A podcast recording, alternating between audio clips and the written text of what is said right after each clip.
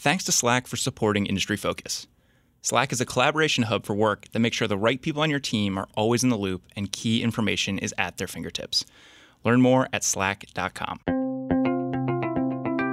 Welcome to Industry Focus, the podcast that dives into a different sector of the stock market every day. It is Friday, October 5th, and we're talking about a dot com tech stock gone public. I'm your host, Dylan Lewis, and I'm joined on Skype by senior tech specialist Evan Niu. Evan, what's going on? Not much. What Getting were, cold in Colorado. What were you doing in 1999, Evan? I was in high school, so must have been what sophomore, something like that. Yeah, and and I was playing baseball and hanging out at pool parties because I was uh, a middle schooler at the time. Uh, the company that we are talking about today, SurveyMonkey, was founded in 1999 uh, and has enjoyed quite a lengthy lifetime as a private company, kind of an under the radar unicorn. Right. I mean, the brand's been around forever. Like, like you said, you know, I, I recognize it from high school, and you know, people would start. You know, uh, this is right when everyone's got on the internet, and you take these, you know, random little online surveys and polls. So yeah, I mean, they've been around forever. Yeah, shares hit the market last week. Uh, the company IPO'd under the ticker SVMK. And uh, if in case anyone is not familiar, it is a software as a service company that allows people to design and distribute surveys. Uh, they have some partnerships and integrations that work with a lot of the other major tech platforms out there.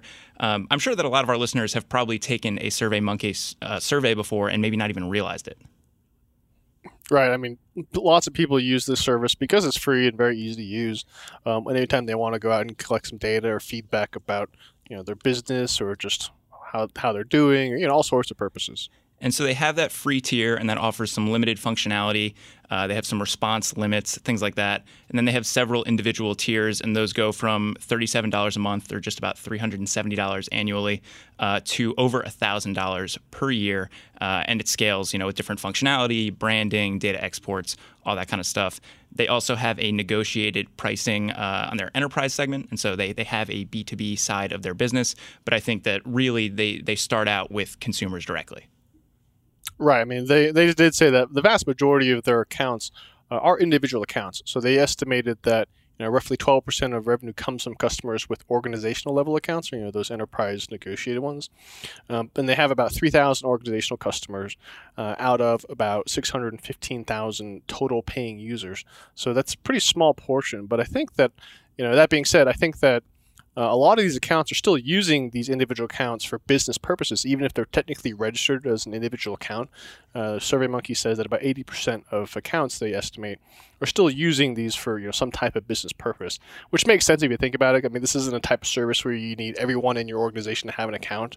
And kind of anecdotally, my wife actually has one at work, and she actually was telling me um, she works for the state of Colorado, but she actually shares an account with another department. So that's kind of an exact you know, situation example here where yeah, you have one account it's probably registered as individual account. I'm, I'm not sure how that one is registered, but you have lots of people across departments using this one account. And if this sounds at all familiar, this idea of a free service that people come into, uh, they tend to deal primarily on the consumer side and then build their way into businesses. Uh, it's because it is. We, we talked about a company that has a very similar model maybe a month or two ago uh, with Dropbox. Right. So they, you know, they do have a very large, you know, just like Dropbox, they have this huge, you know, uh, mass of free users, and their kind of challenge is to try to convert those over. But you know, you can see in the numbers that their conversion rate isn't super high, uh, which is also kind of similar to Dropbox because Dropbox isn't really super aggressive with sales. They kind of rely more on word word of mouth marketing. You know, same story here. Yeah, the drill down on that. Since inception, the service has 60 million registered users. Uh, they count 16 million active users, people that have used it in the last year, and 600,000 paying users. So, roughly 4% of active users are paying users, to your point, not a huge majority of them paying for the service. Um, this is a company looking at the books. Uh, there's a lot going on. You know, you, you think, okay, this company's going public. Um, they must be showing some pretty gaudy growth rates. Uh, not necessarily the case. You, you kind of have to take a step back and remember, you know, this business has been around for 19 years. right. So uh, last year in 2017, uh, revenue only grew about five or six percent, um, which I think was something around 220-ish million. Um, but I think that you know one thing that stands out to me is that you know while growth is slowing, their costs are rising even faster. So, for example, you know, if you ignore some of these restructuring costs they had over the past two years, um, you know, a lot of their operating expenses are, are kind of jumping. Like R and D was up forty percent last year, uh, sales marketing about flat, but general administrative was up thirty percent. So when you compare that against six percent revenue growth, obviously you're getting pinched on the bottom line, or in this case, you know, they're, they're posting net losses still.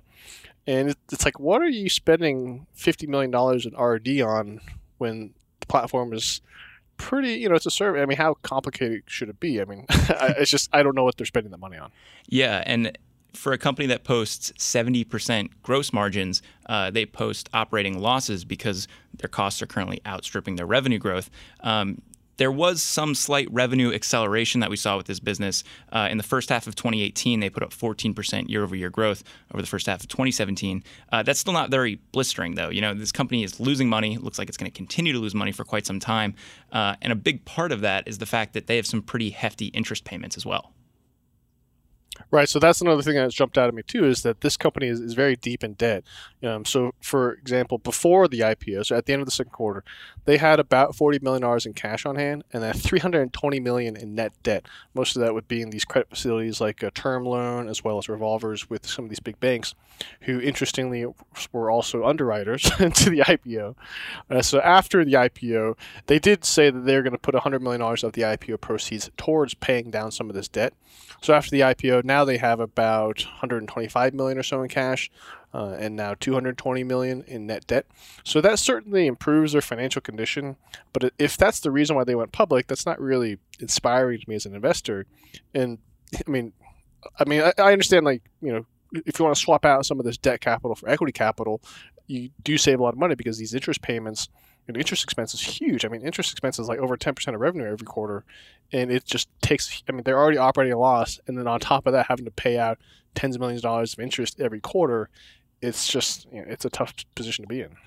All told, looking at the numbers, uh, there isn't really a lot for me to like here. I think the growth rate is relatively low given that this is not a profitable business and it has been around for such a long time. And right now, the company trades at roughly a $1.8 billion valuation, which puts them at somewhere between seven and eight times sales. That feels a little pricey for the current state of this company.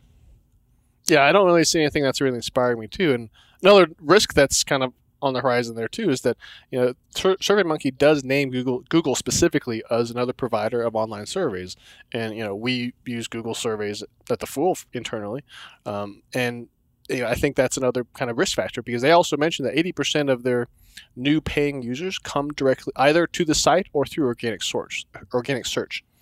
They don't break that down even further, but there's some portion of their of their you know new business that's coming from organic search, which could be at risk if Google, which is obviously a competitor, ever tweaks their search algorithms. So I think that's something to kind of keep an eye on too. And there's also just the risk of, you know, if you're using uh, the free side of this as your acquisition funnel and you have someone who does a quote unquote good enough version of what you do as a feature as part of a larger business, um, that could really limit the number of people that are coming in at the top of that funnel for you. Right, exactly. So and then that might also explain why their growth rates aren't that great. You know, I mean, if I don't know, I just don't see a, where they go from here or what. It's hard to imagine like what is exciting about this business in 10 years. All right. Well we're gonna we're gonna try to solve for that. Uh, but on the back half of the show we're gonna touch on that a little bit and we're also gonna look at a few listener questions about surveymonkey. Before we get over to that part of the discussion though thanks to slack for supporting industry focus. Slack is a collaboration hub for work whatever work you do with Slack, the right people on your team are kept in the loop, and the information they need is always at their fingertips. Teamwork on Slack happens in channels, letting you organize conversations and information around projects, offices, and teams. And because everything you need to work is in one place, it's faster and easier to get things done. Evan and I go back and forth on Slack before we plan every show, and I will say that it is excellent because we don't have to track back through all these old email folders and threads. Everything's in one place, it's easily searchable. We can just drag and drop our notes right in, and the conversation flows. With Slack, your team can also be better connected. If you want to learn more, go to slack.com. Slack, where work happens. Learn more at slack.com. That's slack.com. All right, so Evan, on Twitter, I mentioned that we were going to be talking about SurveyMonkey and this new IPO, and I asked if people had any questions. As always, the internet disappointed. Um, we have Market Foolery host Chris Hill immediately chiming in, and this is a five parter, so get ready. One, why'd they pick monkey for the company name? Two, aren't dolphins the most intelligent animal on earth? Three, did Survey Dolphin even make it through the first round of voting? Four, the company's HQ is in San Mateo, California. Not a question. Five, what they don't have dolphins in the Pacific Ocean. And so uh, I think Chris is having some fun here, but but it does beg the question: uh, Why are they called Survey Monkey? So so why don't, why don't we briefly touch on this because CEO Zander Lurie has mentioned this actually publicly in Quora, this this great platform for asking people questions. Uh, you want to take this one, Evan? Yeah, so Lurie answered on Quora. Uh, he was kind of talking about how in the in the dot com bubble, everyone had these kind of weird internet names, uh, and I mean these names sound normal today because they've been around forever, uh, like Yahoo or eBay or Amazon. He even mentioned Amazon, but uh, you know, so they had all these different names, and you know, and again, this company is 20 years old, so he says they were looking for something fresh that also described the product, and but it was also an online survey tool, and what is curious and uses tools monkeys so Survey Monkey is how they what they came up with. I think that's kind of a silly justification or story or whatever, but it is what it is. You know what, Evan? I think in 20 years, a lot of people are going to be looking at the Shopify's and uh, Spotify's of the world and be like, how come every company was ending in IFY and, you know, putting all these weird names in there like Lyft with a Y? Well, it's because domain names were bought up at that point, right? Like people saw, people had to start getting creative with how they were naming their companies because they needed domains that fit whatever they were going to name the business or throw an R at the end of something. Yes, so that's popular now. Of course, right? and and so so I think it's the same thing. It's just a, a, a bygone era in tech, if you will. Um, sign of the times. A sign of the times. We did have one helpful listener question though. I want to I want to praise Austin Lieberman for asking this because I appreciate it when people reach out with real legitimate questions. Chris Hill, um, and he, Austin asks, do they have a moat? Seems like there are many other free options also, are they mostly B2B or mostly B2C? Uh, and so his question here really hits on something that we touched on earlier this idea that they name Google in their risks. And probably the other surveying tool that people are most familiar with is Google Forms, to your point earlier, Evan. Right. And, and I think that's the, the really crux of it. I don't see them having this really strong competitive advantage. And, and as far as like B2B versus B2C, as we were talking about with some of these numbers before, there it's like some we, they fall in somewhere in the middle. Like they have a lot of people that use it for business purposes, but their needs aren't you know, that you know they don't have that much of a need for all these like high end options. So they just get these individual accounts, and that's perfectly fine, and that you know, is all they need to do. But they're still using it for business. So it's a weird kind of mix of all of the all of the above. It's like they're in the middle of the spectrum of you know business customers or just individual consumers. Yeah, when I look at this business, I see what is, I think, really a feature or a very limited use case tool for a lot of the people that are using it. Um, on the low end, you know, you see like Google Forms could easily come in. It's just a feature that they build into all of the other Google account functionality that they have. Granted, it's much more limited in what it can do than some of the more advanced features on SurveyMonkey, but still. Um, then you go to the high end, and, and where I think SurveyMonkey wants to be on the enterprise side. And you know, if they're doing stuff that's a little bit more about employee engagement or market research, well, there's a lot of HR companies that are in that space and are probably building some form of surveying into a tool that also does payroll, also does, you know, maybe accounts receivable and does does all these other things for a business. So I worry with them that they are kind of squished at both ends of that market. Right, and there's not really possible for them to expand into like the deep HR software space or CRM space, right? Like those companies are much more likely to tack on this free survey stuff as an add-on to theirs, their platforms, which are much more important than a survey platform trying to expand into these other critical functions of a business. Yeah, absolutely. And and to Austin's question about B2B versus B2C, you hit on this a little bit, but this is very much the land and expand model that they are using. We saw it with Dropbox, it's similar here.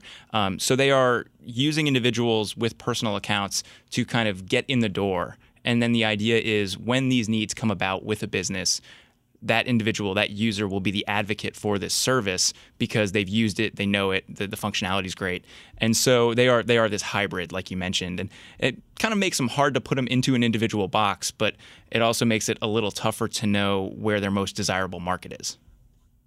I mean, if anything, what it tells me is that they're like the individual plans that are kind of you know more affordable are perfectly good enough for most of these kind of business use cases that they envision trying to upsell people to.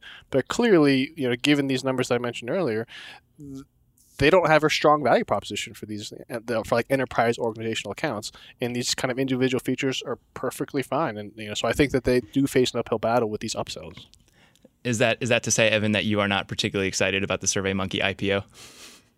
I'm excited to sit on the sidelines and watch it, but I'm not going to touch it myself. I am right there with you. Thanks for hopping on this episode, Evan. Thanks for having me. All right, listeners, that does it for this episode of Industry Focus. If you have any questions or if you just want to reach out and say hey, you can shoot us an email at industryfocus at fool.com or you can tweet us at MF Industry Focus. If you want more of our stuff, subscribe on iTunes or check out the Fool's family of shows over at fool.com slash podcasts.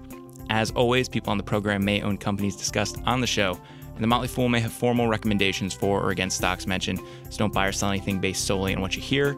Thanks to Austin Morgan for all his work behind the glass today. For Evan Niu, I'm Dylan Lewis. Thanks for listening and Fool on.